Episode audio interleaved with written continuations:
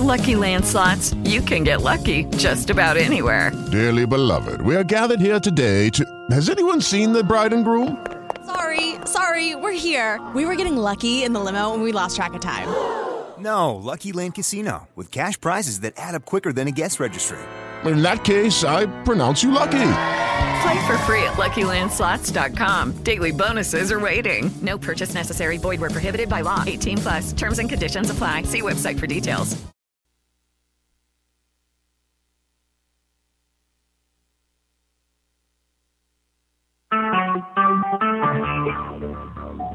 Talk Recorded live. Welcome to IAQ Radio, the voice of the indoor air quality industry. Yes, the rules have changed.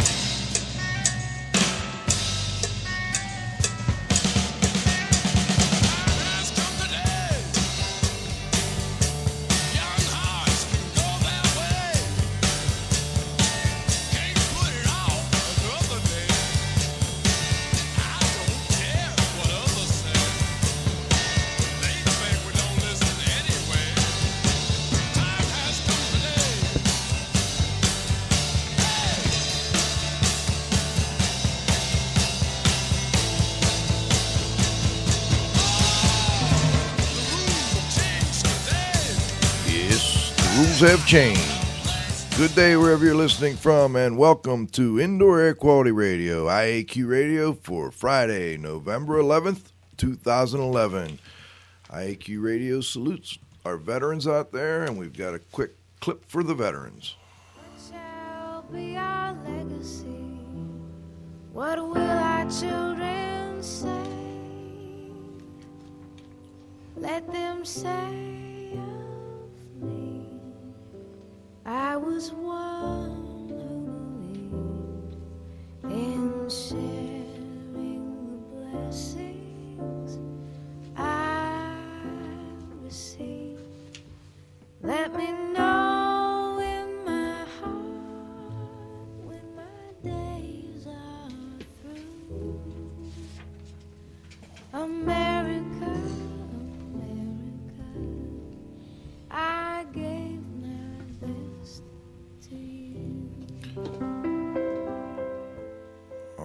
we need to add a quote today. The country that forgets its defenders will itself be forgotten. That's from Calvin Coolidge. Welcome to IAQ Radio for episode 227 from Studio C in beautiful McKees Rocks, Pennsylvania. My name is Radio Joe Hughes, and we're back in the studio with the Z Man, Cliff Zlotnik. Joe, it's always fun. Good day, Cliff. At the controls is our newest engineer, Valerie Bender.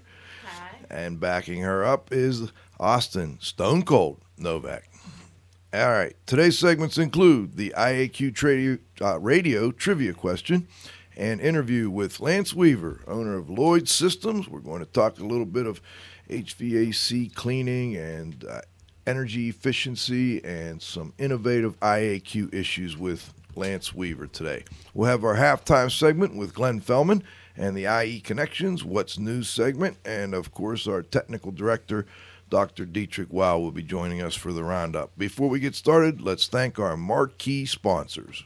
Net Claims Now, providing insurance billing for the restoration industry for fire, water, mold, and reconstruction billing. Learn more about them at netclaimsnow.com. Indoor Environment Connections, the newspaper for the IAQ industry. Subscriptions and advertising information are available at ieconnections.com. Jon-Don Products, where restoration and abatement contractors shop at jondon.com. Cleanfax and Cleaning and Maintenance Management Magazine, your source for cleaning and maintenance news. Visit them at cleanfax.com and cmmonline.com. Please be sure to thank our sponsors for their support of IAQ Radio when you inquire about their services and products. All right. I want to make sure I give a shout out to Tom and Glenn at the Jon-Don in Philadelphia. Had a great time with you there this week and look forward to seeing you again next year. Let's let, uh, talk real quickly about we have the ABIH, IICRC, and ACAC continuing education credits. Just email me at joe.hughes at iaqtraining.com. Last but not least, please visit the IAQ Training Institute website for the most current dates for the training you trust at iaqtraining.com. Let's turn it over to the Z Man for today's IAQ Radio trivia question. Thanks, Joe.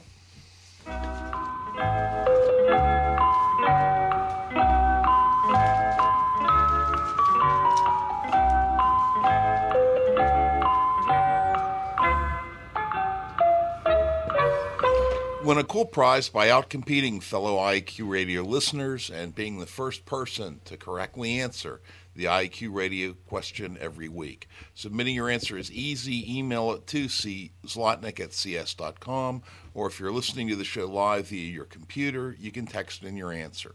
Congratulations.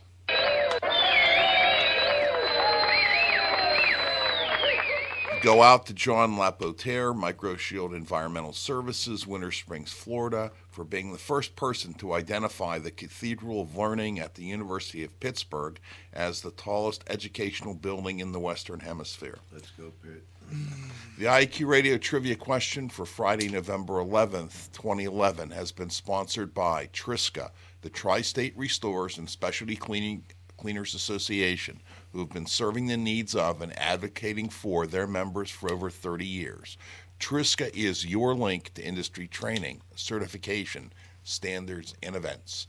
Now for this week's trivia question Name the writer and painter who coined the word robot.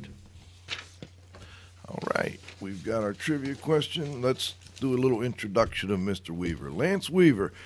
Lance received a Bachelor of Science degree in Mechanical Engineering from the South Dakota Sci- oh, School of Mines School and of Mines and Technology. Technology. I've got an acronym block here. um, in 1983, he is an experienced interdisciplinary project manager for products spanning from software to electromechanical appliances. He has managed several products from the idea stage through the product market life cycle, where three of those products have received Product of the Year awards. There are currently four patents pending for technology under development. He is also considered a national expert in indoor air quality with an emphasis on forced air systems and energy efficiency. Mr. Weaver has consulted in hospitals, biomedical research laboratories, federal buildings, and now buildings around the world. And they've got the equipment in over 50 countries now around the world. We've got a little uh, intro music for Lance. Go robot,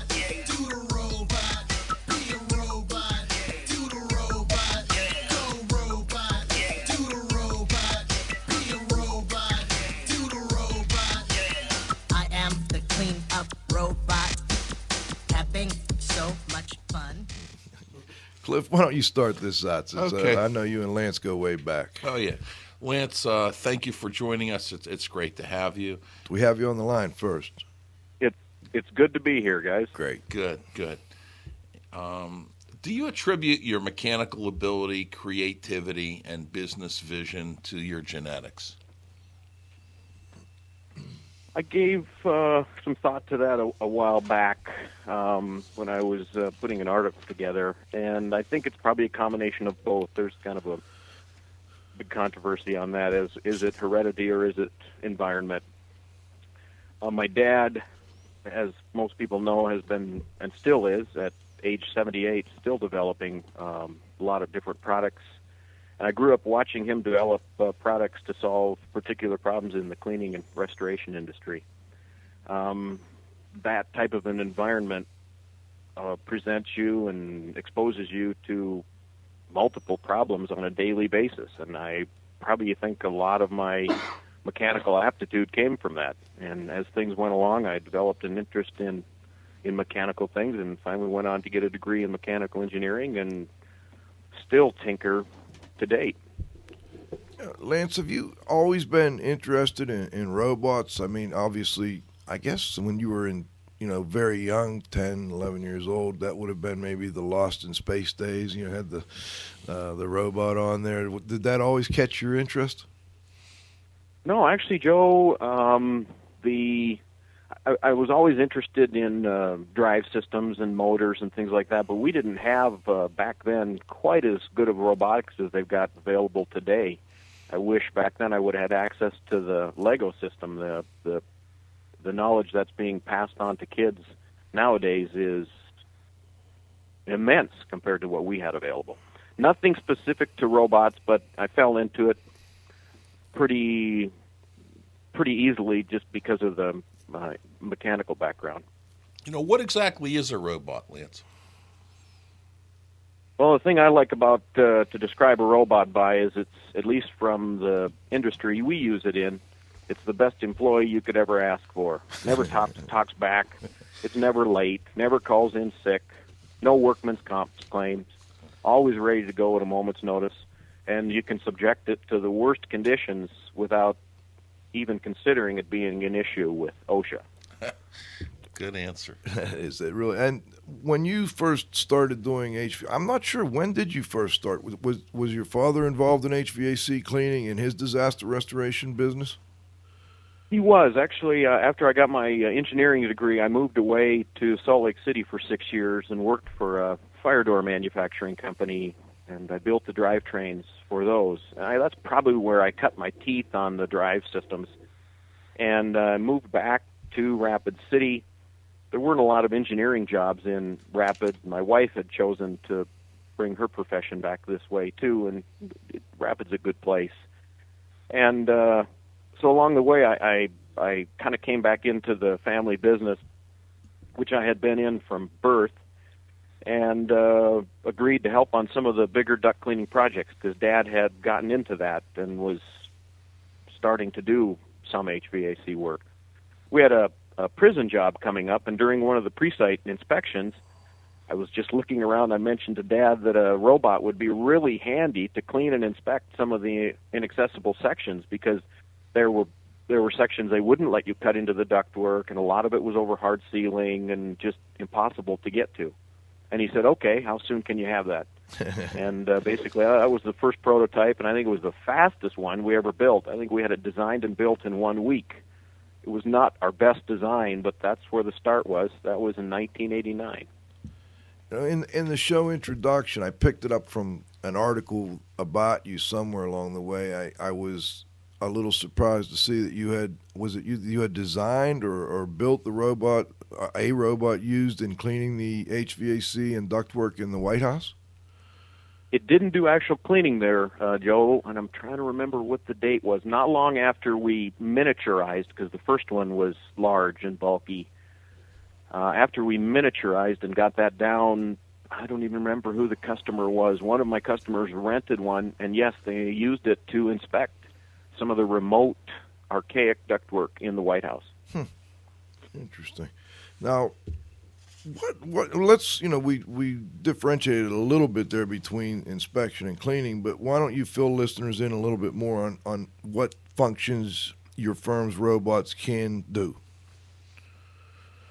Well, it's kind of evolved over the years. Originally, the first units were built only to inspect, and in hindsight, I should have designed the platform a little bit differently, but I had no idea it was going to grow into where it's at.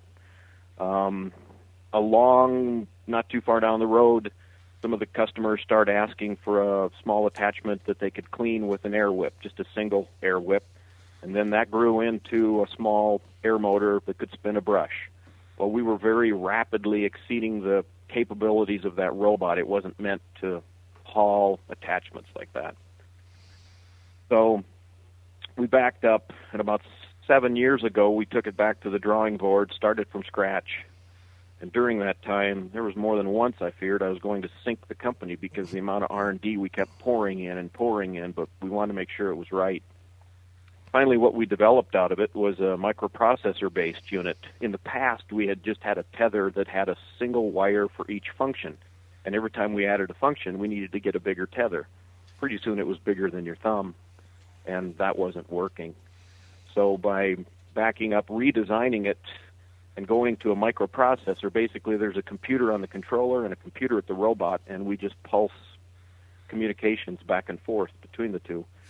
Um, analogy on that, basically, we went from a a one-lane uh, bike path down to uh, or up to a six-lane interstate from a communication standpoint, and we reduced the tether down to less than a third of the size it was originally. The nice thing about that type of a platform is as we grow and as we come across unique situations, all we have to do is rewrite the code instead of supplying a different tether or redesigning the whole robot. So now now that particular unit has multiple attachments that just attach onto the robot basically with a single pin and uh, that those range from air whips to spinning brush to rotating paint system to uh, one of the latest ones out of R&D uh, designed a system for a company in Norway that has a dry ice bla- blasting capability and has magnetic wheels to climb vertical walls. It's interesting. Why dry ice blasting? I guess for is it uh, is it for in ductwork? Inside ductwork, and actually they're doing a lot of work on some ships over that direction. It it even got squeezed down. This particular unit will work in five inch round and up, and uh, they have a particular scale problem that only the dry ice blasting can take care of. And in the past, they were just cutting sections of pipe and replacing them, and, and now we can get in and and clean those up. So uh, it it just kind of shows that and again, this is with about the same platform that we've had over the last seven years. It's very, very versatile. And, and how are these robots powered, Lance? We've got two different sizes. We've got the smaller one, which is the MI 180, and uh, that's seven inches square and about three inches high. That is battery powered, good for about an hour and a half, and after that, you can plug it in immediately and continue to clean. There's no waiting on charge time. The larger unit, which is our Omnibot, that will tackle up to four and five foot square ductwork. That obviously is too large to be battery powered. That is a direct AC plug in to the power supply. Lance, what are the maximum operating distances between uh, the human operator and the device? The standard package uh, comes with a hundred foot tether. That was a another nice thing about uh, reducing the size of the whole unit. In the past, 50 foot was the furthest we could get in because the tether just got too heavy to pull. And so the standard package is 100 feet. Uh, it, that can be increased to 200 feet very easily for inspection. I've had some customers tell me they've gone three and 400. Um, voltage drop becomes an issue if you get too far out. Um, modifications can be made to the systems, and actually, to date, our longest, our greatest distance distance was a uh, cleaning and sealing of a vertical shaft in a 45-story building. That was done in in uh, two passes. So you you clean. Let me uh, let me. I I lost track for a moment. A 45 story building. 45 story building, lowered from above, right, and it was a six foot square or six foot by nine foot rectangular shaft. And rectangular is a little more difficult to clean and seal just because of the geometry of the way things rotate. And so that was cleaned in two passes, similar to a overlapping figure eight. And um, by the, it, it took a little to work some of the bugs out initially, but by the final pass, we were painting a floor per minute. Now, what what technique were you using for the cleaning?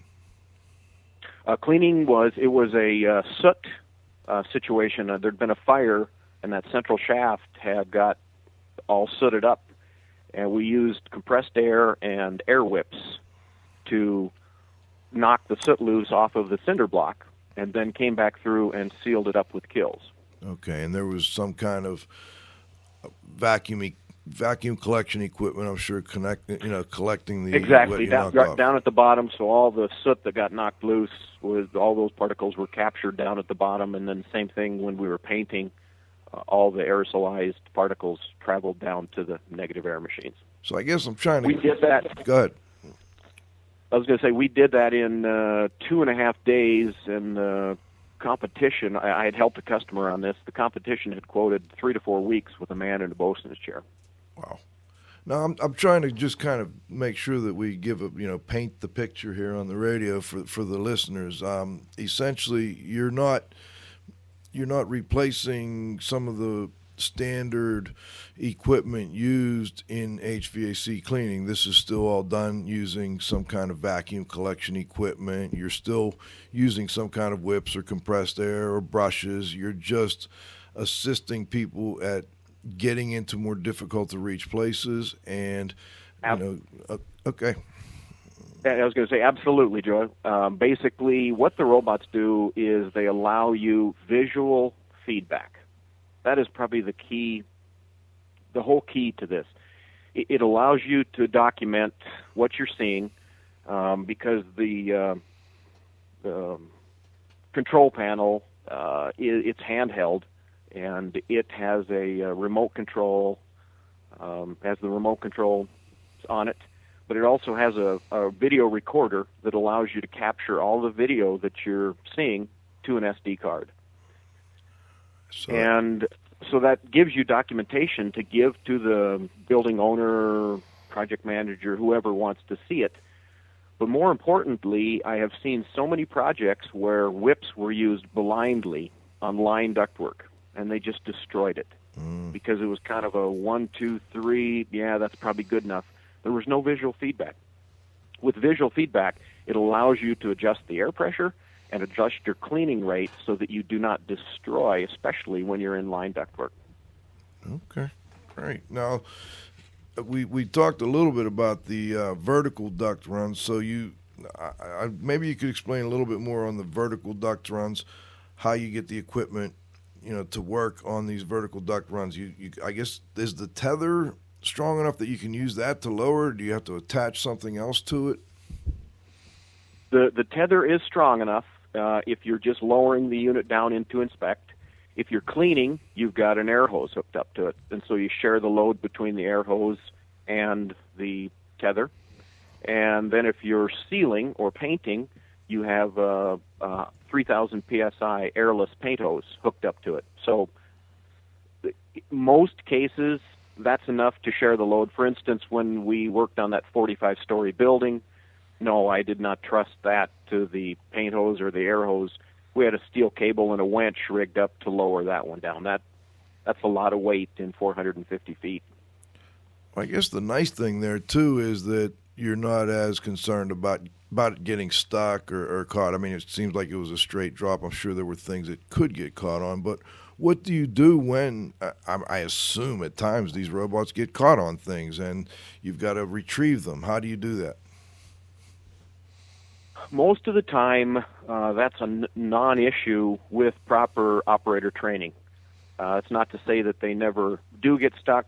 Uh, on occasion, someone will drive it up over or drive it up along a wall and flip it upside down. If it's in inspection mode and you have no attachments hooked up to it, it's designed to flip upside down.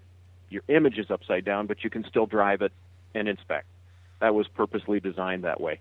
If you've got attachments on it, uh, we we have another kit that you can add uh, another set of wheels to it to make make the base more stable. And when you're cleaning and painting, the you're progressing slightly slower than you are when you're inspecting.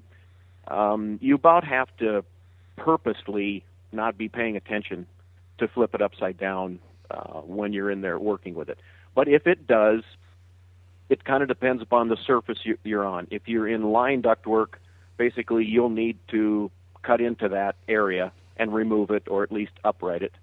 Um, if you have extra robots, as some companies do, you can drive in and write it that way. I was working on a project with a customer down in Arizona, and one of the robots flipped upside down in uh, underground ductwork in a very expensive home.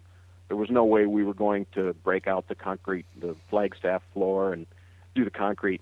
But with uh, the help of two other robots, uh, we managed to get that righted. I guess what I'm trying to say is that it, it rarely happens, but when it does, um, most of the time it can be rescued, corrected pretty easily.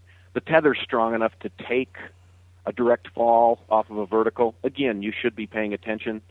Um, I, I, I a good example I use. I had one customer send his robot back in, and both drive shafts on the motors were bent. And he said, I have no idea how that happened. The first thing the repair department did was run the SD card and the recorded video showed it turning around, driving back out, and falling out of the opening that it had been insert, inserted in, and 10 feet straight down to concrete. It bent the shafts, but other than that, the robot was fine.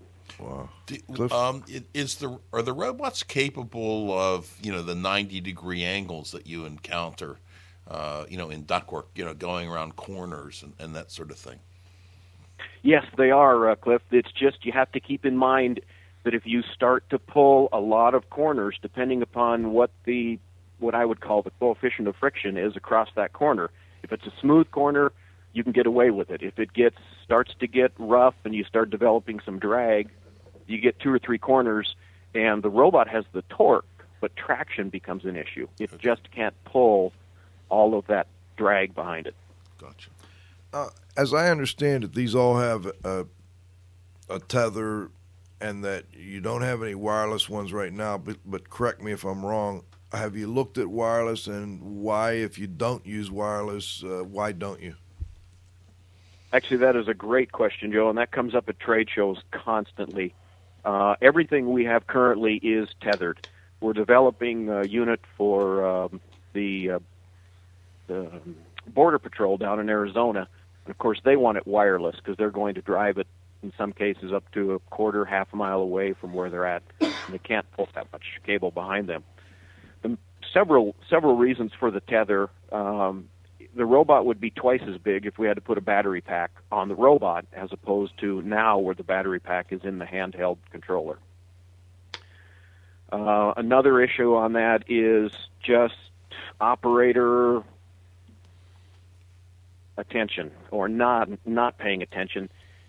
At least now, if you insert the robot in and you drive it in a ways and you really didn't check your battery level and you get in, you're working on a project and suddenly it goes into it has a mode on where it flashes all the lights to warn you that it's about to shut down so that you can save your video.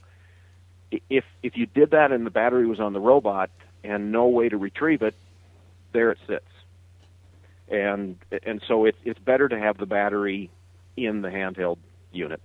Uh, one of the other problems is if it was wireless, my customers would put it in the ductwork and they would just keep driving it and driving it and driving it. And the last corner they went around, they would lose reception, and then they would be calling me asking me how to retrieve the robot. So it's it's best that it's tethered. And one final reason, and I've seen this many many times in deep dark ductwork. sometimes you'll be in so deep, turning corners and all this and that. It's kind of like cave crawling. If you didn't have a yellow yellow tether to follow your way back out, you really wouldn't remember your way back out. Hmm. That's interesting. Now, what I assume there's a, a tube of some type that goes along with this for the air and, and for the coatings. Um, and do you use the, the same tubing for both air and coatings? Do you have separate ones? you you can use the same air if you're if you're spraying in some form of uh, disinfectant. And I, I know that's a that's a tou- touchy subject in um, uh, duct cleaning. Um, if, if you're putting in some type of water base, that can be injected down through the air system and applied through the, the air whips.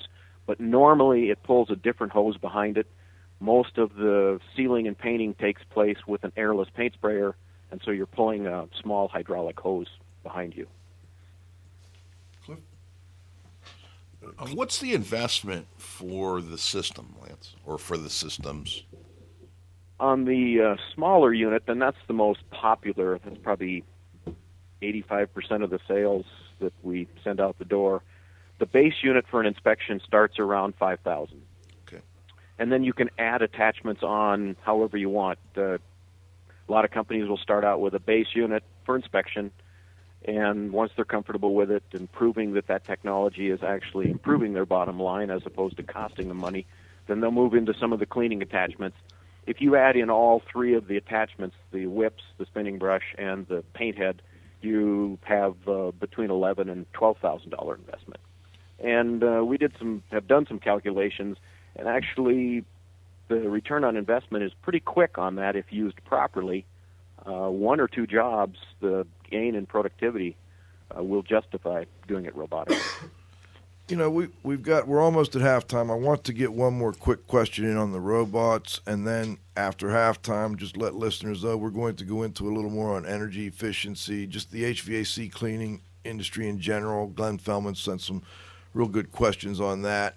And uh, also, I, I definitely want to get into your Dust On uh, program as well. But uh, before we do, what about um, waterproof issues, water resistant, chemical resist, resistant issues? Uh, you know, how are these systems cleaned after they're coating? After they after you do the coating? The units themselves are mostly stainless steel, anodized aluminum, or uh, Delrin plastic, so they clean up very easily. The, in the paint system, we learned a long time ago to make it very easy to separate the electrical drive systems from the fluid systems, so they decouple very easily, and uh, cleanup is completely away from the robot. It's a lot of thought went into that, and so cleanup cleanup is very easy. The the most difficult would be is if you were using an oil base paint, that would be more difficult to clean up. 99% of the chemicals that are used are water based, and so cleanup is is reasonably easy. Okay, that's perfect timing. We'll go to our halftime. We're going to have an IE Connections What's News with Glenn Fellman, and then we're going to come back and go into those other topics I just described when we get back. Uh, Lance, can you hang on one moment? Yes, good.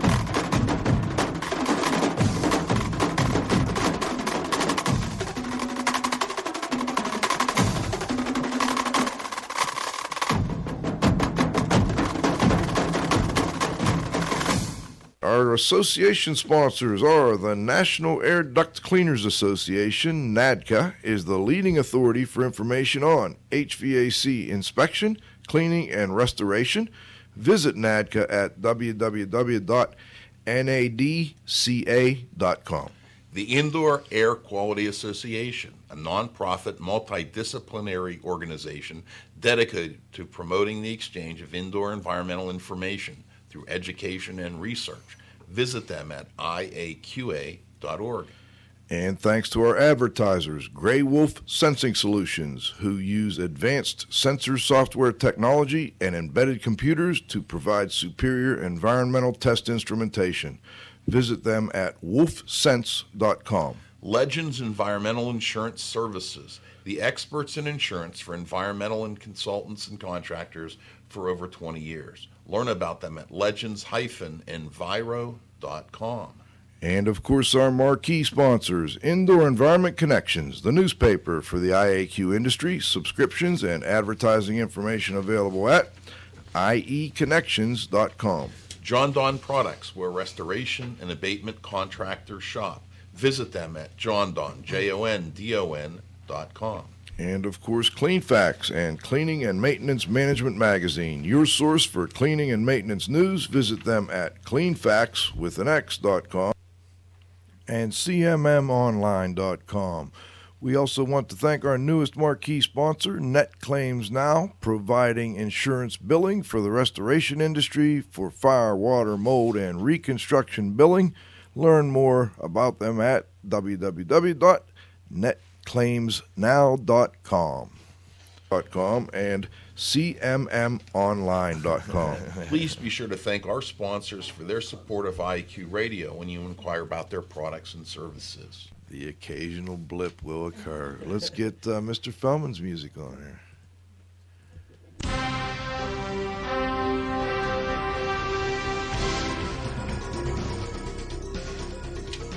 That's a yeah, that's Glenn right there. Hello, Glenn Fellman.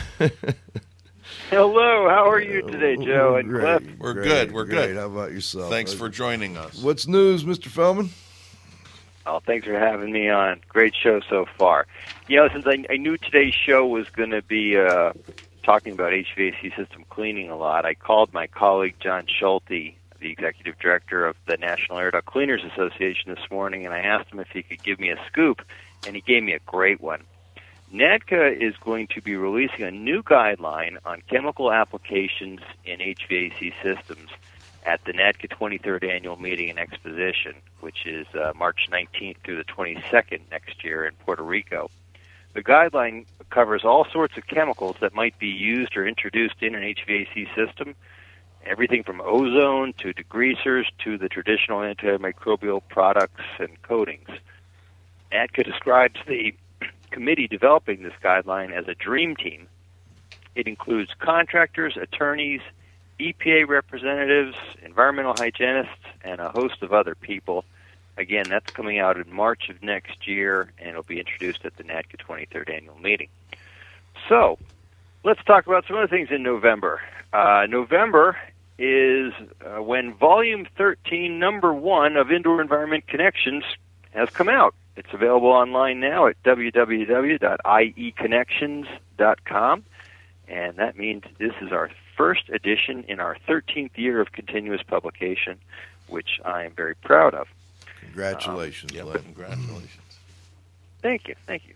On page one, you can find the answer to the following trivia question Who invented the first hygrometer and in what century? So if you go to our, our online edition at ieconnections.com, you can find that out.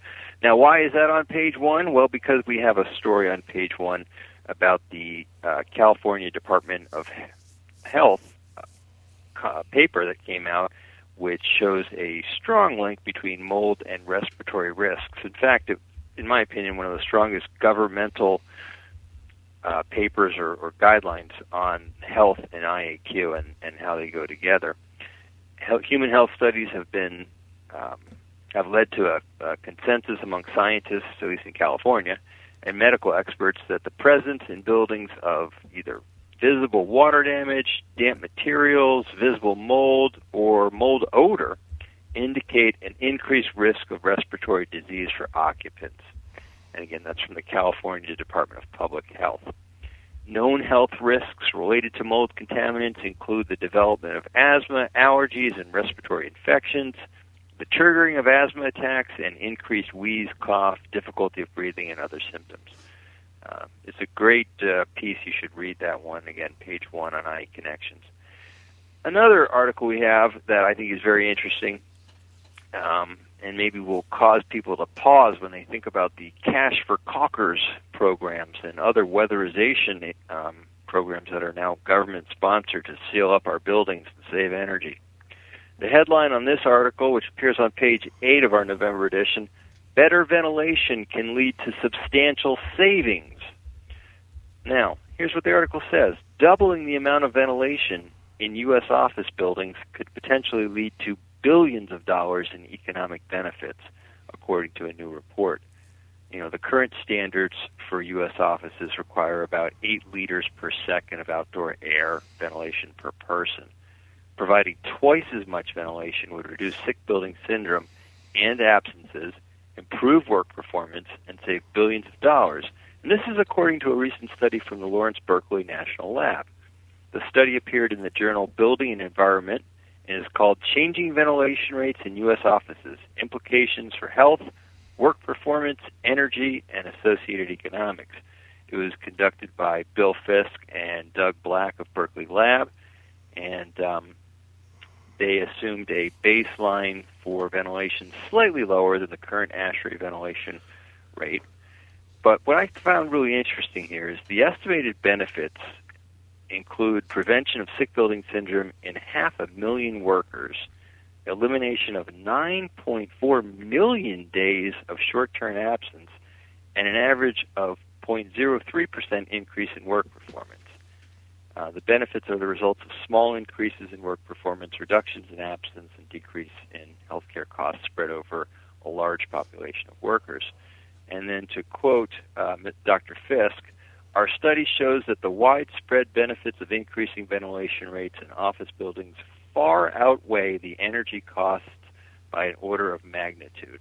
And increasing the use of economizers in more commercial buildings would retain the benefits of higher uh, uh, uh, ventilation rates as well as result in energy savings. So, contrary to um, what a lot of people believe and what a lot of people are doing right now in, uh, in decreasing the amount of ventilation and fresh air that's coming into their homes, uh, in the long term, it could cost them quite a bit more. So, that's an article you read on page 8, and um, just wanted to talk for a minute about some of the other things we have as features this month. We've got a piece called Breaking the Mold, where Carl Grimes gives us a piece of his mind about the issue of certifications and why they may not be all they're cracked up to be. Dr. Harriet Burge explains the effect of fungi and the role they play on sustaining ecosystems. Uh, Bill Turner, Fred McKnight, and Steve Caulfield discuss how energy audits can be a tool to reduce future energy use. Uh, Ed Chambers has an article on visual inspections, and he explains the role of visual inspection in determining what hazards are threatening the indoor environment. And then to round out our technical section this month, uh, Dr. Jason Dobranic from EMSL has an article on mold on wood, and he analyzes the effect of fungal growth on engineered wood and the implications for IAQ. You can read all that at www.ieconnections.com. That's what I got for you this week, Joe and Cliff. Thank you. Great. Thanks, Glenn. Hopefully you'll join us for the roundup. Absolutely. Great. Uh, let's get Lance back on the line. All right, we've got Lance Weaver back for the second half. Lance, before we left, I said we would talk more about a couple of things. Uh, one being the energy efficiency, duct sealing, etc. But I also mentioned a little bit about the HVAC industry, and we had gotten a couple questions in. You know, you've been around, you've seen the evolution of, of the duct cleaning industry since the early days when uh, things weren't quite done as they are today, let's just say, and uh, up until the the current you know state of the art uh, today that we've kind of described with your robots and the, still using vacuum collection equipment. As this technology has evolved, have you seen contractors in the industry adapt? Um, are there still a lot of contractors in your experience using out of date methods and uh, cleaning techniques? Absolutely, on uh, both points, uh, Joe. we obviously, because we're in touch with uh, a lot of the customers that are willing to continue to adapt and grow and embrace the current technology.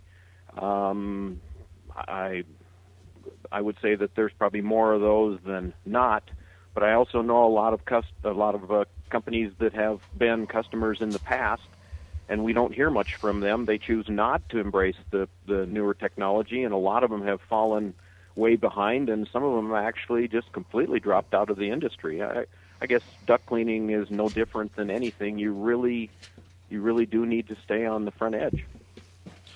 You know, there was another question that came in. I want to use this to lead into your, your energy efficiency discussion. I know you're doing a lot with energy efficiency and improved indoor air quality.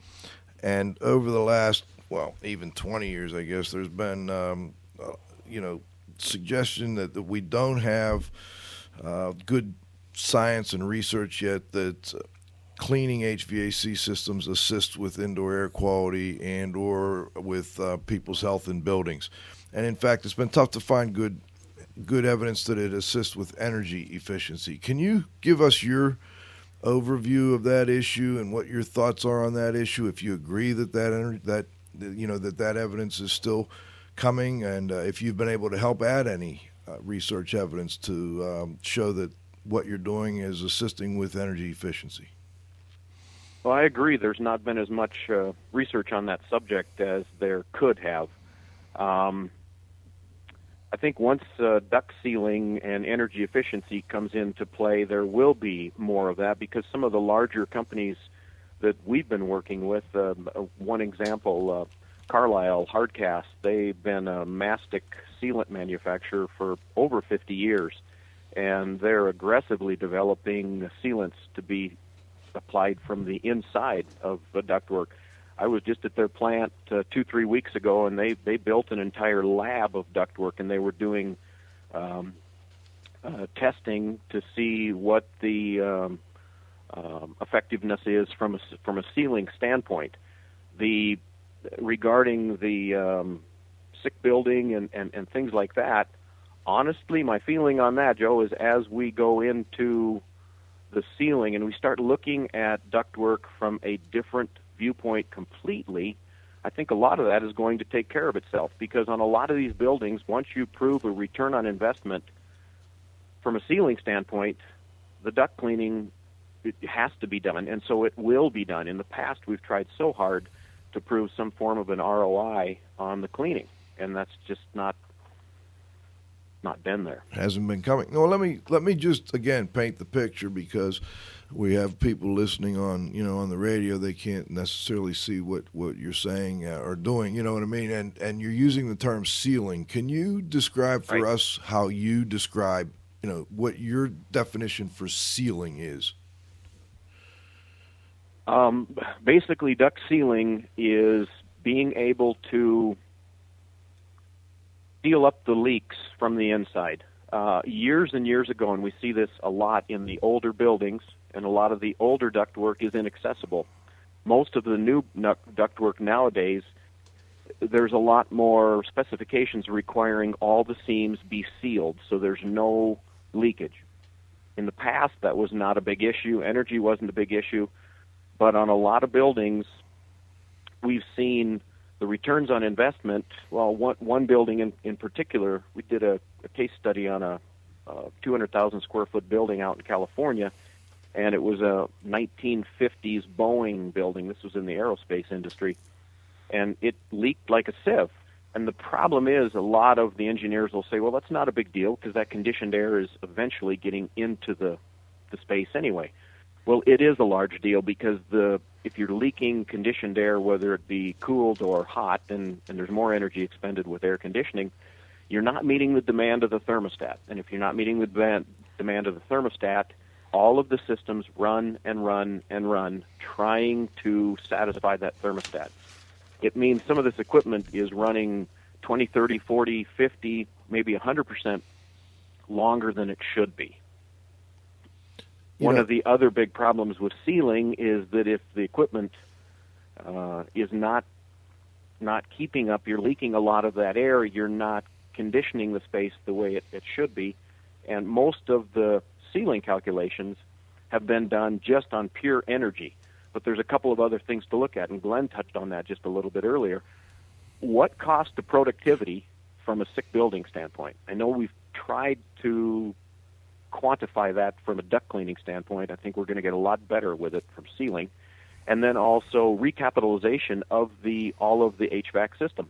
A lot of these big chillers cost hundreds of thousands of dollars, and if you're operating them at 50% more than they were designed for, they're going to wear out prematurely. But basically, to get back, sealing the ductwork is just sealing up all of the small screw holes, the joints, all of that, so that when you deliver, say, 5,000 CFMs of air from the air handling unit, you truly get 5,000 CFM of air total combined coming out of all of the diffusers. Now, I'm trying to picture this, Lance. How? What product are you using to seal the the air gaps in there? I mean, obviously, there's gaps where the, the joints are, where the ductwork comes together. Like you mentioned, there are there are screw holes. There are gaps like that. Can you describe a little bit for for listeners how your system, or in general, how those are sealed from inside? From the inside, number one, and this is why I think a lot of the problems with duct cleaning are going to correct themselves as we move into this ind- industry that has a lot more money behind it and will have more money behind it. First of all, the ductwork has to be properly cleaned. Matter of fact, a lot of the bigger projects, we don't even refer to it as duct cleaning anymore. It's more duct preparation for proper sealing because the sealing has a good return on investment. The robot will go down through there, and then you have the ability to seal it up from the inside 100%, depending upon the condition, or possibly stop and spot seal each one of the joints on the ductwork. Um, again, the, the, what, the main company we've been working with, uh, Carlisle Hardcast, they've been making mastics for 50 years. And so they took their formula that had been smeared on the outside of ductwork with putty knives, they reformulated it so that it can be sprayed through an airless and applied to the inside. And this is very critical on older buildings because you cannot just get to the ductwork and seal up those joints. Like I said, a lot of the older buildings were never sealed. It was a non issue 40, 50 years ago that the ductwork leaked. Now it is.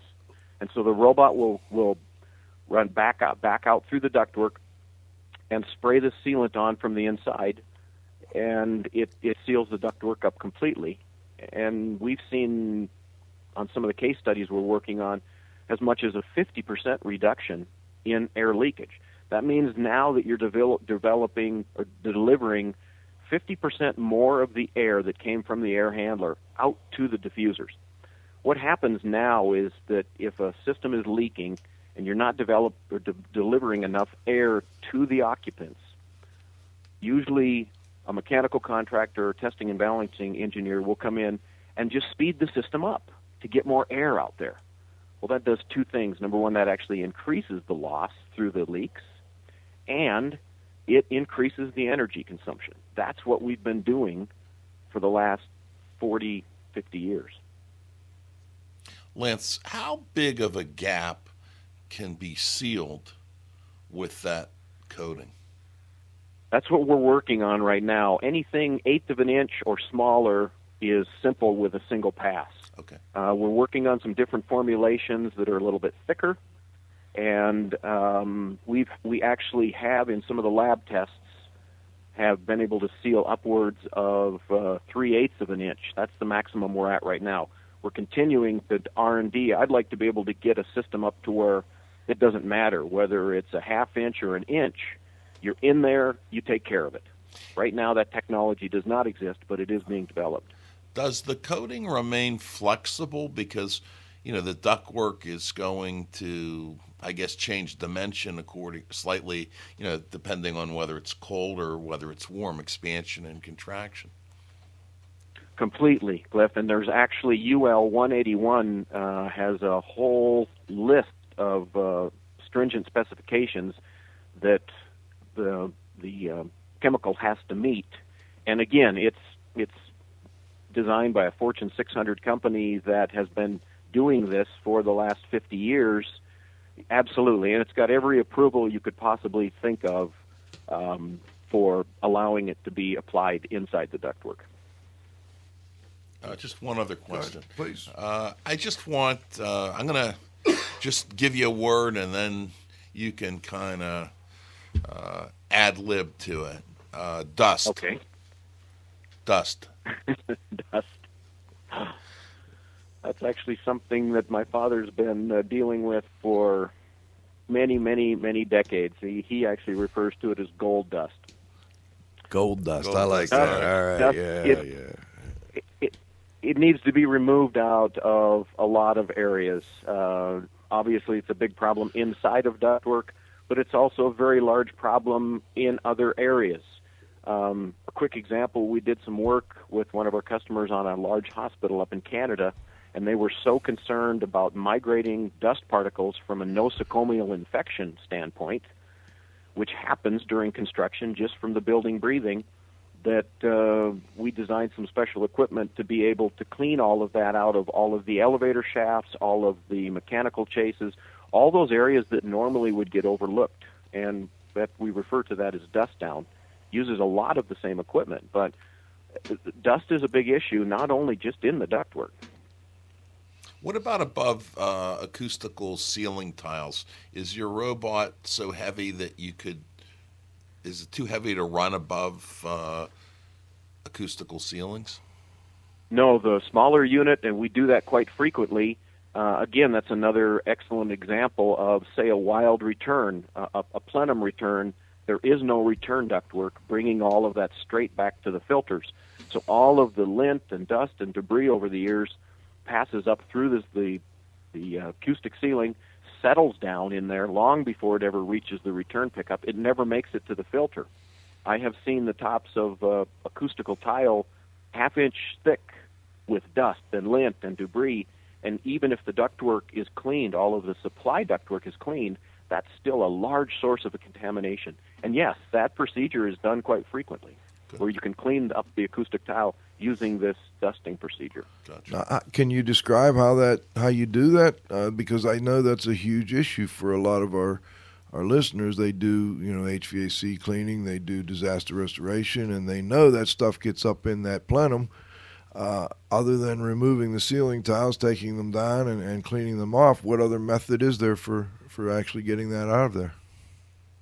And you're right, Joe. That's done a lot where it's just hand vacuuming of, of each one, and that helps to pick up a lot of the big stuff. But you're still missing the smaller stuff that's 10 microns and smaller. That if it gets stirred up later on, will float for a long time. Basically, you have to have enough uh, HEPA filtration equipment to put that area under negative, the area you're working on. If it's a large area, you'll have to zone it off, which takes a little bit of prep time. But when you actually start stirring that dust, basically you create a dust storm up above there, but you've got the environment completely controlled, and your exchange rates are very high. Uh, any dust you stir up immediately disappears into the uh, negative, the HEPA filtered negative air machines, and it- it still leaves some of the larger pieces. For instance, a piece of gravel about the size of a uh, marble, that won't be removed with the dust down, the dusting type procedure. But that's not an IAQ issue. True, true. Now, um, are you talking about using like a vacuum collection equipment device from HVAC cleaning, or just an air filtration device like we would use to create a negative pressure on, I don't know, a mold or asbestos or lead project?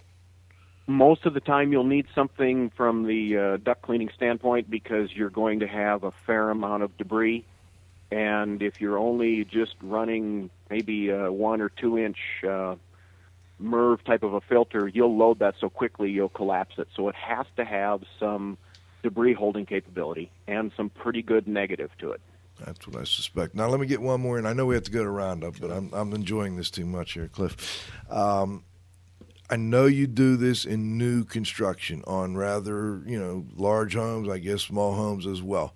Can you give listeners some idea of how much dust by weight or volume or whatever you can pull out of the typical new construction residential property?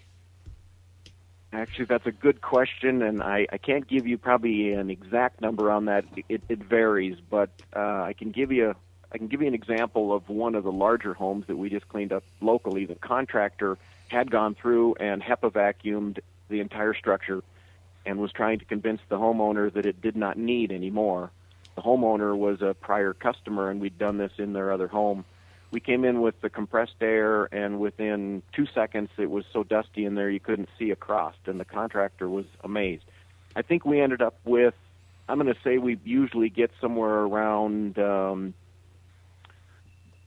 oh, it, varies from job site to job site, but upwards of um, quarter of a pound to a half a pound, especially if you're looking at sheetrock dust uh, per square foot of uh, construction.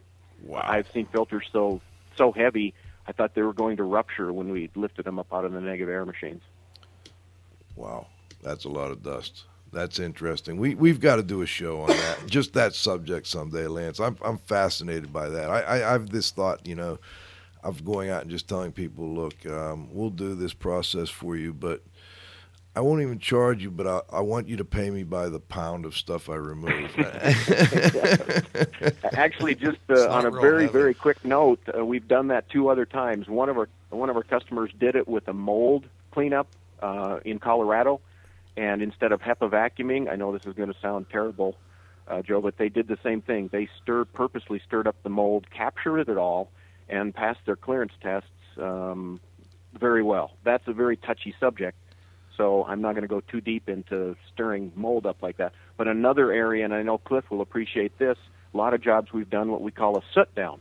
When plastic burns, as you well know, Cliff, that soot is like fly ash, and if you touch it, it smears.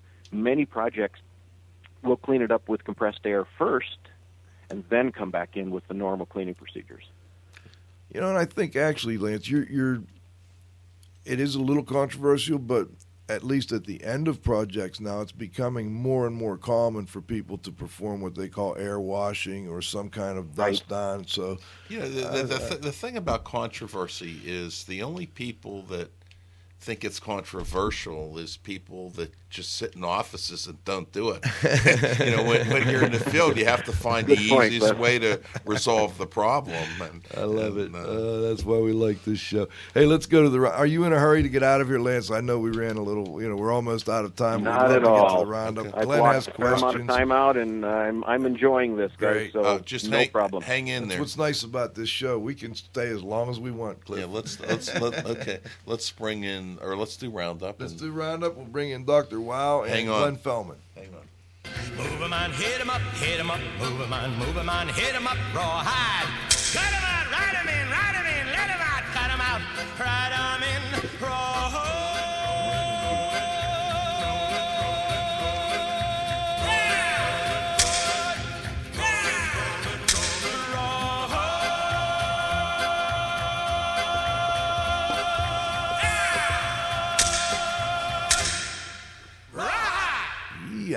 Right, let's bring uh, Glenn. I, I'm not sure what your schedule's like, so I want to bring you back first because I know you've got at least one, if not a couple, quick questions, and then we'll bring Doctor Wow in for some commentary, and uh, Cliff and I'll wrap it up. Glenn. All right, I got uh, two questions. One uh, for fun and one's more serious. For fun, Lance, what is the most interesting thing you have ever seen or found inside a duct?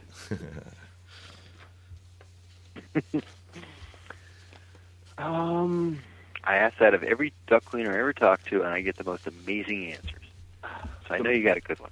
this this came out of a project in uh, in Colorado. We were on our way back from a NADCA convention and stopped to work with one of our customers that had just bought robotics, working on a pretty high level security building. Driving down through there and found above, well, basically drove upon a drug stash, needles, you name it. The person in the office had found an access hole, an access door above their ceiling tile in that office, and they were using that as a stash to hide drugs. Amazing.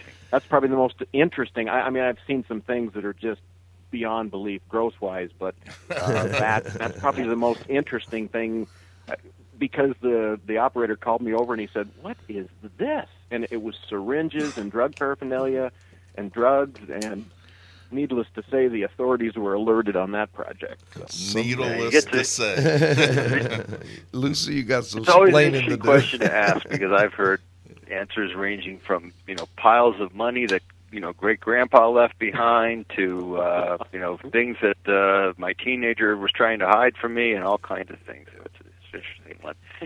I had a second question for you on a more serious note. Uh, you know, I talk to a lot of people about having their HVAC system cleaned, um, consumers or, or building owners, and they ask, why should I do this?" You know, I'm I'm not really seeing anything on the EPA website that it compels me that it's going to save me money or improve health. And I always use the analogy. I say, well, what do you do when you move your refrigerator against the wall for some reason, and you, you know, what do you find? Oh, dust. The floor is, is filthy. It's disgusting. It's matted on. And what do you do? I clean it before I put the refrigerator back. Why?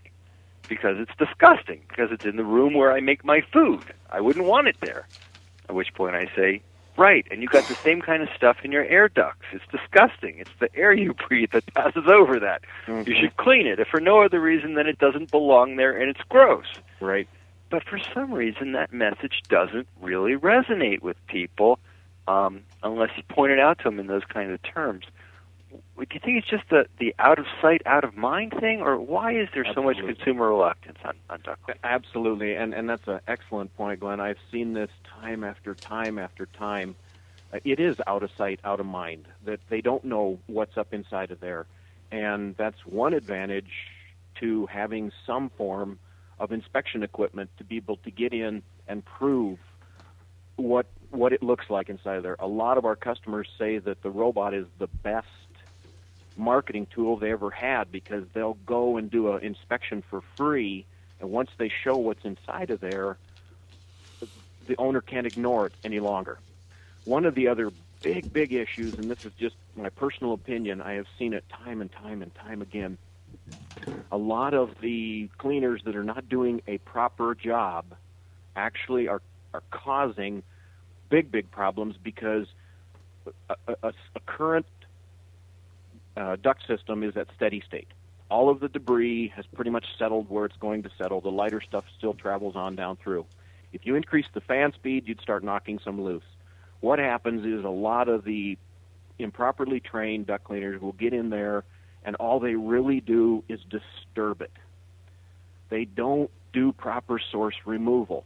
And so I, I can't tell you how many commercial projects I've been on that the, the facilities engineer has almost put their fists up when you mentioned duct cleaning. They said, I will never in a million years have that done in my building again because last time I did it, I dealt with respiratory problems for the next six months. Interesting. Very interesting. Uh, Glenn, thanks again for joining us. And if you want, we'll come back to you in a moment. But let's let's get. Where's my music? Hey!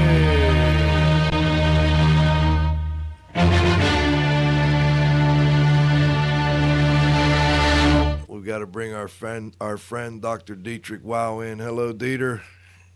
Hello, Joe. How are you doing? We're great. How are you, sir? I'm fine. I listened to uh, to all of it, and it's certainly quite interesting. And you know, I like Lance. Somebody who has a degree in mechanical engineering can't be all bad. that's, that's usually my excuse. I said I'm I have a master's and a and a bachelor of science degree in mechanical engineering. That's excellent. But I made a bunch of uh, uh, notes over here. I think the total cost, and Lance is an engineer, I'm an engineer. We round off. In round numbers, about $10,000 investment is not all bad. You know, No. Considering that a, a, a lousy car costs 20000 Yes. Well, one one employee for you know uh, two three months can end up costing you that in some cases. So Absolutely. The other thing is, and I worked with this for a long time, that Lance mentioned, and he, he said exactly what people said to me 40 years ago and 30 years ago when I designed ventilation systems. Who gives a damn about a little leak? Who cares? Well, I do care because I designed my ventilation system in such a way that I got at a certain pickup of dust or whatever it was at a certain velocity, and if there are 10,000 leaks in there, it doesn't work. It's as simple as that. Um, the other thing that I like that Glenn said, and I have been preaching that, and I have no data, not one single one, other than experience. When I increased the ventilation, that was I was hired for. I was hired. and I said, look at the ventilation. I said, well, this is really not all that good enough. And I didn't count the employees. I didn't count the square footage. I looked at it and I increased it. And miraculously, the problem was solved. Uh, excellent idea. Uh, but yeah, um, uh, Lance also mentioned. I mean, in the old days, who cared about costs of uh, of energy, whether it's uh, electricity or gas or something? Like nobody cared about the fuel mileage of a car for 50 years ago, when gasoline was 25 cents a gallon. Um, I, and again, Lance, I'm just going through my notes here, said you got to be very careful and you got to know what you're doing when you are painting an air duct from the inside. You got to know what you are applying, and maybe you do it at a time when quote nobody else is around. Not to cheat, but if something were to come out, you got to watch out for that. The other thing Lance said, and I'm preaching that for 40 years, small particles. I don't give a damn whether there is something in the side of a baseball. That doesn't bother me. I can't inhale that. In fact, Lance said the size of a marble. Uh, that is fine. It's the stuff you don't see that hurts you. And that is again one of those things that a lot of people who don't know about it. I'm not calling them dummies. There are a lot of things I don't know about brain surgery. And I'm not a dummy, but I sure as hell wouldn't go into that and say I can do it. But it's the small particles you don't see. Those are getting inhaled and deposited in the lung. And Joe knows that. I yeah, I wrote my dissertation on that many uh, years ago. The other thing is, what did you find in an air duct? What is the craziest thing, other than rats and mice and pigeons? uh, a tire store where I get my tires done, they have a jar, a big glass jar with you name it, it's in there. How the heck does a screwdriver get into a tire? Every take out, they put that into that jar.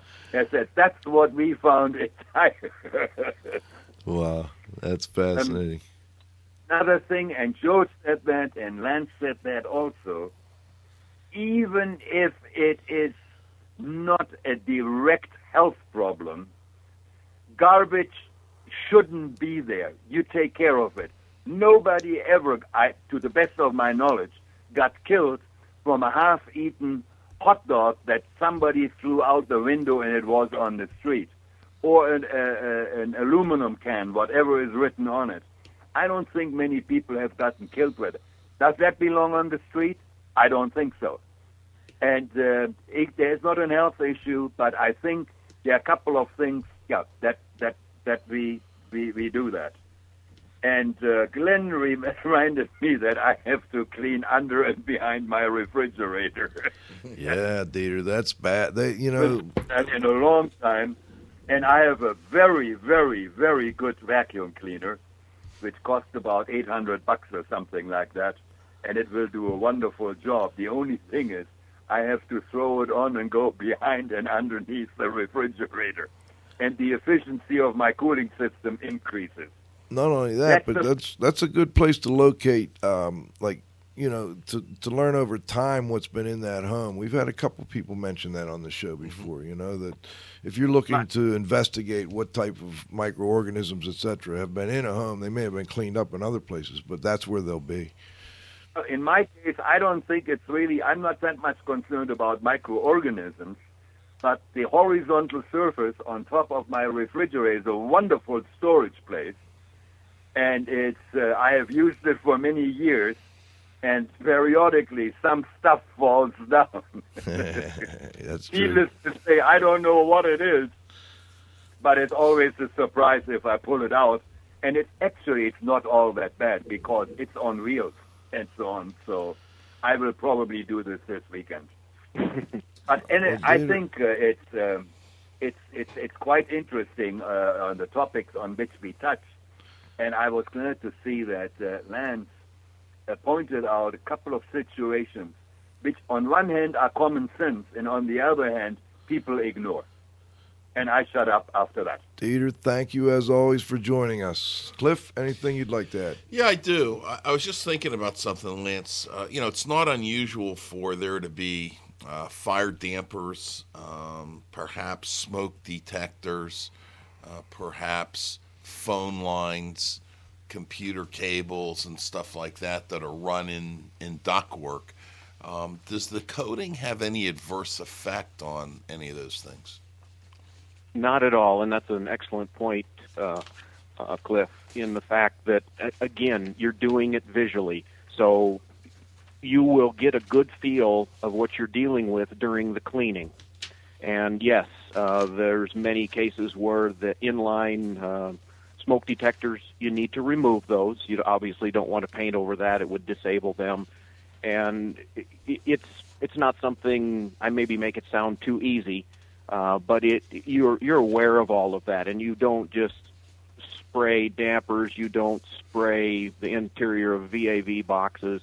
It's a very precise process that takes place. And I, I wanted to make one other note on that too. I probably didn't describe it well enough uh, regarding the when you're painting and sealing on the inside. That section of ductwork is still under negative with HEPA, and the chemical that's being applied in there has the lowest VOCs in the industry. Okay, gotcha. Lance, one one final one, then we'll we'll let you add whatever you'd like. But I'd like to just uh, see if you can't point me in the direction where I can learn more about this whole dust down uh, process, etc. Do you have any literature? I looked quickly at the website. I didn't notice anything specific. Or do you know of anybody else doing that? Do you plan on doing something with that? Where could I or listeners find more information about that process? Uh, it's not on the website. Um, my dad does, and through through his his company, he has a CD put together. I'm trying to think of okay. maybe what I need to do is get a copy of that to you. It basically covers the procedure from step one to step end. Um, I'm not sure the best way to disseminate that information I'd to love you. to see it. If you get it out to me, I'll be happy to. If you if you don't mind, we can put it on the website, or we'll we'll figure out something. You know. Okay. And at a minimum, I can use it in my classes to show people what the process is, and uh, I think that would be very that would be very helpful.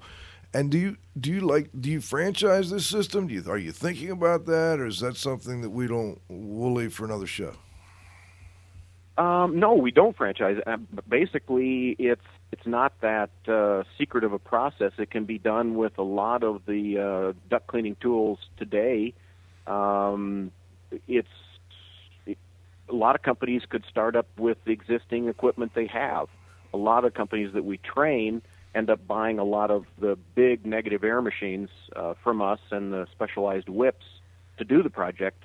But no, no, it's pretty much open to the public. You know, one of these days we'll have to get you and your dad on the show here and talk about this a little bit more, and uh, maybe have a little father son show where we bring in, you know, Cliff can bring in his boy, I'll bring in my boy, we'll get you and your dad, and maybe get the Pemberton boys on here and a few others, you know. Uh, but listen, before we go, we always like to ask: uh, Is there anything you would like to add, and how can listeners get? You know, obviously, give us your website, and uh, if you want some contact information, if listeners want to touch base with you. Um, yeah, basically the our website is www.lloydssystems two L's two S's and then plural dot com, just like the company. And um, probably the only other thing I'd like to add is that, uh, like I said, I the potential that I see coming up with this duct sealing because we've been doing. I forgot to add that we're we're doing some work with an army base out on the east coast, and uh, did a full energy study, including the duct leakage. And I'll be presenting that paper at a government conference here at the end of the month. And they are validating that data, which is very, very important. The Department of Defense, depending upon what source you see, um, they manage anywhere from 84,000 to I've seen as high as half a million buildings. Most of those are older, leaking, uh, perfect candidates for duct sealing. It, it is it is an absolutely huge market, and not just because we have some of the equipment that does it. it it's just that it's a it's a wonderful business opportunity for a lot of the companies to move into because it drives itself. You don't have to sell it; the numbers sell it.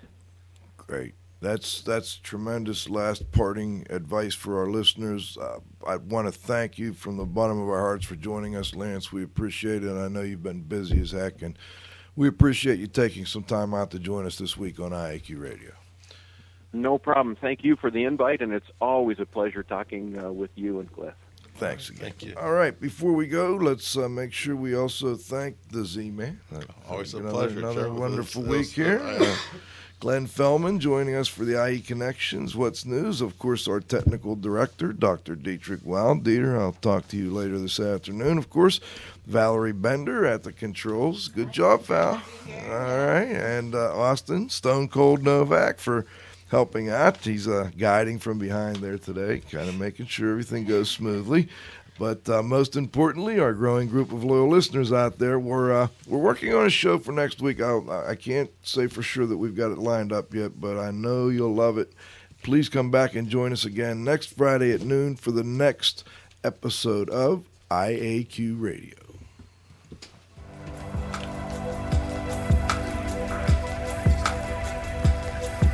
This has been another IAQ radio production.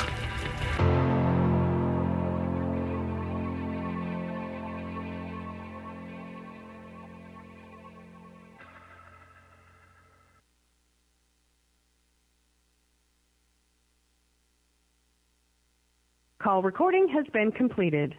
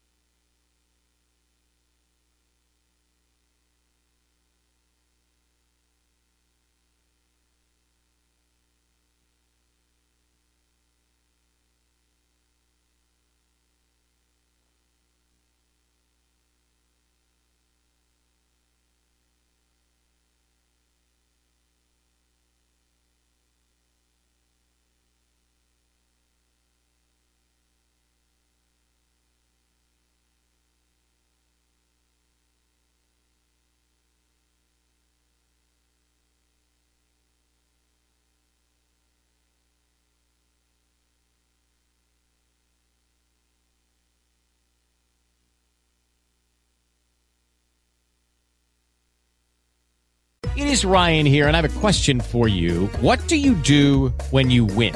Like, are you a fist pumper? A woohooer, a hand clapper, a high fiver. I kind of like the high five, but if you want to hone in on those winning moves, check out Chumba Casino. At ChumbaCasino.com, choose from hundreds of social casino style games for your chance to redeem serious cash prizes. There are new game releases weekly, plus free daily bonuses. So don't wait. Start having the most fun ever at ChumbaCasino.com. No purchase necessary. Group. Void were prohibited by law. See terms and conditions. 18 plus.